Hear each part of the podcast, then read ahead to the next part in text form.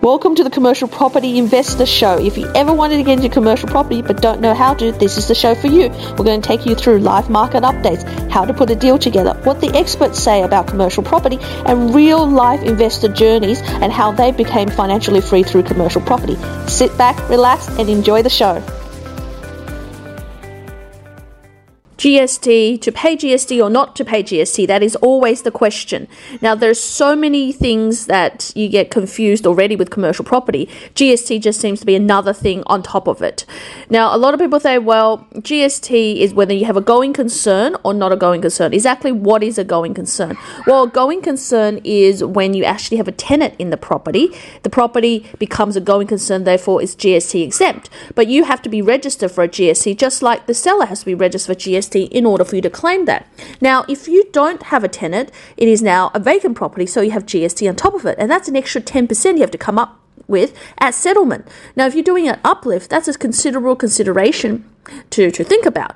But what if you have a month to month tenant, a short term tenant? What if you just have your storage rented out? But what if you have a property that doesn't have a tenant when it start with but had a tenant at the end all of these questions will be answered this podcast on GST to pay or not to pay, and when is it applicable? So join me for this podcast. What I would like to to talk to you today about is that there's certain leases that have GST and certain rents that have GST, and then there's purchasing of GST. And I think a lot of our clients get confused, and I'm sure you out there as a viewer do get confused. And I get asked this question still all the time about GST and how and where is applicable and what can they do about it and everything. And while I'm not an accountant, and you probably should seek a professional advice, uh, I can tell you how we do it and operate in practice. And this is all about this, this YouTube channel is all about things in practice and really getting you honed in and and you know find out more about how to invest in commercial real estate. So today let's talk about GST, the fun, fun, fun thing about GST, right? So how uh, where is GST applicable? So you're going to see some commercial property ads that has you know say 1.1 million plus GST, right? And then down the bottom you're going to see that this property is got a tenant in it, and the tenant might be paying seventy thousand dollars. And you're thinking to yourself, well, I thought that properties with GST like is applicable to a property when there's no tenant in it. Now there's a tenant. Why am I being charged GST, right? And you get very confused about the ad, right? But the thing is, the reason it adds GST is because the agent may not know whether the tenant will stay or won't stay and they don't want to promise that there is no GST applicable in case they get a buyer that says, hey, I don't really want the tenant in there. So let's say the tenant's on a short lease and their lease is going to expire, you uh, know, let's say in about six months time, right? And you get into to the transaction and you go, well, I actually don't really want the tenant to, to be there after six months. I want to own occupy the property. Well, by the time you settle on the property, it could be the fact that you have to pay GST on it because the property becomes vacant, right? So how GST works in commercial real estate and the purchasing level, before we get to the lease level, talk about the purchasing level, is that number one, if it has a tenant in it, it's what we call a going concern. So GST is not applicable. So there's no GST on the purchase price when there is a tenant in it. Now, it has to be a real tenant, so it can't be an ATM and it can't be like a storage shed out of the premise that is rented, right? So if you have an empty premise but you're renting out the car space or the storage shed, uh, or you have an ATM at the front, that's not really counted, right? It has to be a real tenant. So the tenant can be on month to month tenant. Uh, the tenant can be there for a long time and their lease have expired, but they're still in occupation and they're just on rolling leases. The tenant could be there and technically not on a lease because you know their lease expired and no one got it signed up and there was no provisions for them to continue but they've they're, they're there still paying the rent. The premise is technically still rented out. It is still a going concern. Of course there's also properties that have just got a recent new lease signed. So let's say that it's it was advertised at you know, 1 million plus GST. So effectively you're paying 1.1 million for it, but remember you do get the GST back and I'll explain that later let's say it is you know, applicable for GST, but then through the process of them marketing it, they actually do find a tenant, and by the time they got into contract and you're buying it, it has a tenant in it with a brand new lease that may start sometime before you settle on the property. So let's say that you're buying the 1st of April and you're settling the 1st of June. Sometime in May, the tenant is starting operation in the property. So the lease starts 1st of May. lease starts 1st of May, it means that then the next stage is that the lease, uh, the, the property has a lease and now it's a going concern, so no GST applicable at settlement, right? So there's a few variations, but just remember, tenant, no GST. No tenant, plus GST. How does that work? So let's say that there is a property out there for a million dollars and you want to buy a vacant and you want to do the uplift and you want to do the refurbishment. It's plus GST. Now, because it's vacant, no tenant is not classified as a going concern, so therefore you have to pay GST on top of that 1 million. And it is 10%. So if it's 800,000, it's 80,000, it's a mil, it's, it's, it's 100 grand, right? So a 3 million is 300 grand. So that can be a lot of money. And that's why people prefer, if you're owner occupier, a lot of people prefer to buy someone who's on a month to month lease and kick them out. Or if you're doing uplift, a lot of people prefer tenants on a short lease with, you know, six months to run and then eventually kick them out, right? But what you do need to know is that you get your GST back right? You get it back. You get it back next quarter. So GST is what they call a credit debit system. And what's a credit debit system is that if you collect more than you've paid out, then you need to pay more back to the government. If you paid out more and you collected less, then the government owes you a refund. So how does that work? Say you buy the property for a mil plus GST, so 10%. So when you go to settle the property is 1 million plus 10%, so 1.1 mil. That 100 grand gets paid to the vendor, so the vendor, the person who's selling the property, and the vendor has to pay that 100 grand to the tax office. So you've paid out technically via the vendor 100 grand to the tax office, right?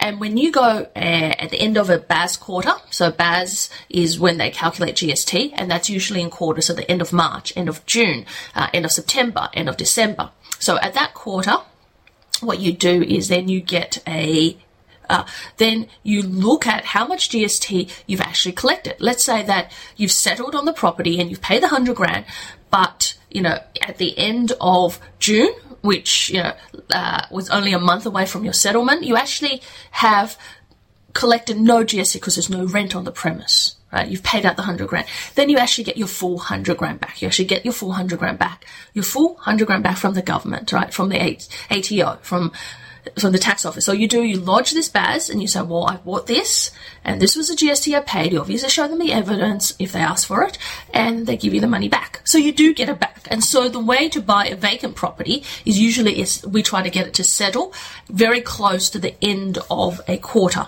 So let's say end of March, end of June, end of September. We try to get this settled very close to the quarter, right? And that's how you can quickly put in your 100k and get that back almost within a couple of weeks, right? So it is a cash flow, bit of a cash flow drain at the time, but you do get the money back. So that's how GST works on the purchasing level. Now, in order for it to to work as a going concern, in order for you to get the exemption on GST, because the property has a tenant in it, both you and the vendor has to be registered for GST. So you have to be registered for GST. So if you're buying in your personal name, you have to be registered for GST.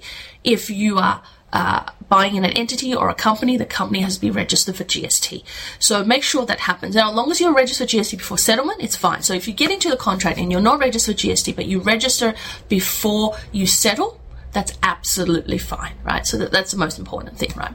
Now, the other thing is what happens with tenants and GST. So that's the number two thing. What happens with tenants and GST? Now, you are obligated to continue on with your GST registration and pay GST and calculate BASs and, and all that GST stuff, whether on a quarterly basis or a yearly basis, if your turnover, which means in that entity, uh, or for your rent that you're collected, is over 75,000. Now, that means that it's that means that if you were buying a million dollar property and you're getting a 7.5% yield, 75,000 net rent, and you're collecting that rent, you need to register GST. So you need to charge your tenant 75,000 plus GST. And normally the way that tenants pay is you know, base rent plus GST plus outgoing. So we should have no problems collecting GST from the tenant. Collect the GST and you need to pay the GST to the government. But what if you fall underneath that threshold. So let's say that you've bought a property for 500, 600,000 and your tenant's paying $35,000 in rent. In the lease, and you need to check this, and this is very important because some leases say rent inclusive of GST. Some leases say rent plus GST. Now, you got to be careful of that because this is one of the pitfalls that people get into. They see a property and sometimes the agents don't even know. So, and this is one thing that agents don't really look carefully on. They'll read the lease and the lease will say 35, next to the rent bracket, it will say 35,000, right? So let's just say, you know, it, that's what it is. And often it will say inclusive GST, or sometimes in that clause further down, it will actually say the rent is inclusive of GST. But most people don't read that far enough so they don't realize that it is plus GST or inclusive GST. And sometimes you can buy a property and realize, oh my God, I've just lost 10% because it's actually inclusive GST instead of plus GST. Now that's really important to know, right? So what you need to know is that you need to check the lease for plus or minus GST. Right? And if you're buying a $500,000 property and you find that it's, you know, 35,000 and you don't want to put in, you can't put anything in that entity right now, what I would suggest you to do is then go, okay, I will buy, I will now, I've bought this property, now I bought this property for 500,000, I've got 35,000 now, I did register for GST, remember you have to register for the purchase of this property, but now I don't want to continuously lodge BAS, like GST, uh, reports because it costs me in accounting, costs me time, I don't need it, and my entity trades under $75,000 in turnover because my rent's not up there, right? So what do I do? Well, you can deregister for GST after the first quarter, which means that in the first quarter you probably report GST, pay some GST, and then you can stop charging your tenant GST. And you've got to stop charging your tenant GST because you're not registered GST. You can't on charge the tenant. You can't collect it. So therefore, your tenant will pay $35,000, right? 35. And that's one way that when we have looked at it practically for some of our clients who are on the lower level, who are buying something that's $500,000 or less, is that if there is a property that is say $35,000 inclusive of GST, if they're deregistered for GST, they actually get the full 35,000. They don't lose the 10% upfront right? And that can make the difference to having positive cash flow or not positive cash flow in this current market. So that's really important as well. So just think about that, that remember that GST ongoing is different from GST when you purchase the property. So there's two things. From purchase the property vacant plus GST, tenanted with GST. Right? And you need to budget for that. If you can't have the budget for paying the GST. You need to find a tenant that is on a short lease, carryover lease, or a tenant that is in, in situ in the property, but even on not, not on a lease. Or you could buy a property that has a lease starting during the time before you settle. So that's how you can not pay GST and what GST is the difference, right? And if you see ads that says plus GST, does not mean it's just an ad. It's just an ad. It's not a contract does not mean you have to pay GST. You have to check the rest of it to see where, if there is a tenant, what's the situation behind the tenant before you can establish whether you definitely pay GST or not. And most of the time that's going to come up in the contract, right? But make sure your entity is registered GST for purchase of a commercial property so you can get the exemption as going concern. Number one. Number two, when you actually start to operate, as in you are the landlord, you've got a tenant who is a commercial tenant, they're paying GST or they're not paying GST, check the lease, make sure that you check the bracket under the rent to see if it's plus GST or inclusive of GST. If you are buying a property that is going to be over the threshold, 75,000 at the moment. If you're getting collecting more than $75,000 in rent, regardless from one property, two property, or three or five properties, you have to register for GST and charge your tenants GST. There's no, you know, no going back from that. Once you go over the 75,000, you have to do that, right? So, so that means that going forward, uh, if you're in that bracket and you're accumulating a lot of properties over 75,000, you need to keep your GST registration and pay GST on a quarterly basis or a yearly basis, depends on how you work it out with your accountant. But if you're buying a property under 500,000, you know you can't afford to buy another property for a little while, you can deregister for GST in your entity after the first quarter. And what that will mean is that you stop paying GST, you stop collecting GST from your tenant, you stop paying GST. It's much happier for your uh, for your clients. So sorry, I mean your tenants. So they don't, you know, they don't need to pay you that. You don't need to collect it. You you save yourself the accounting fee. You don't have to put, give it to the tax office. You just run, you know, your normal tax returns eh, on a yearly basis. So that's for properties that are trading for rent that's less than seventy five thousand. So you're buying a five hundred thousand dollar property, let's say, thirty five thousand is the the rent and you're not charging GST. So you collect the rent, you pay the mortgage, and that's that's it. Now, if you get a property that has a a rent inclusive GST and that rent happens to fall under 75,000 and you want to only keep it in one entity, you can do that as well. And therefore you, you don't have to pay the GST on top. And often that is, often you'll see leases like that and that's been structured the way it is because uh, the owner actually is not registered for GST going forward. And because they're not registered for GST, they're not charging the tenant, so they've given them a lease that says inclusive GST when they really shouldn't have. And I know this sounds really, really complicated, but really it's to get two things straight. When you purchase, and during the, the actual lease well. So um, that's the most important thing. Uh, look, if you need any advice, please reach out to us, helen at unicorn.com.au. Get a copy of the book, give you lots of strategies around commercial. Join us for one of our events. You know, we're doing heaps of events around, so do check us out. Do send us an email and let us do a strategy for you. Build a strategy and let's build wealth together. So until next time, hunting and keep building that unicorn. Bye for now.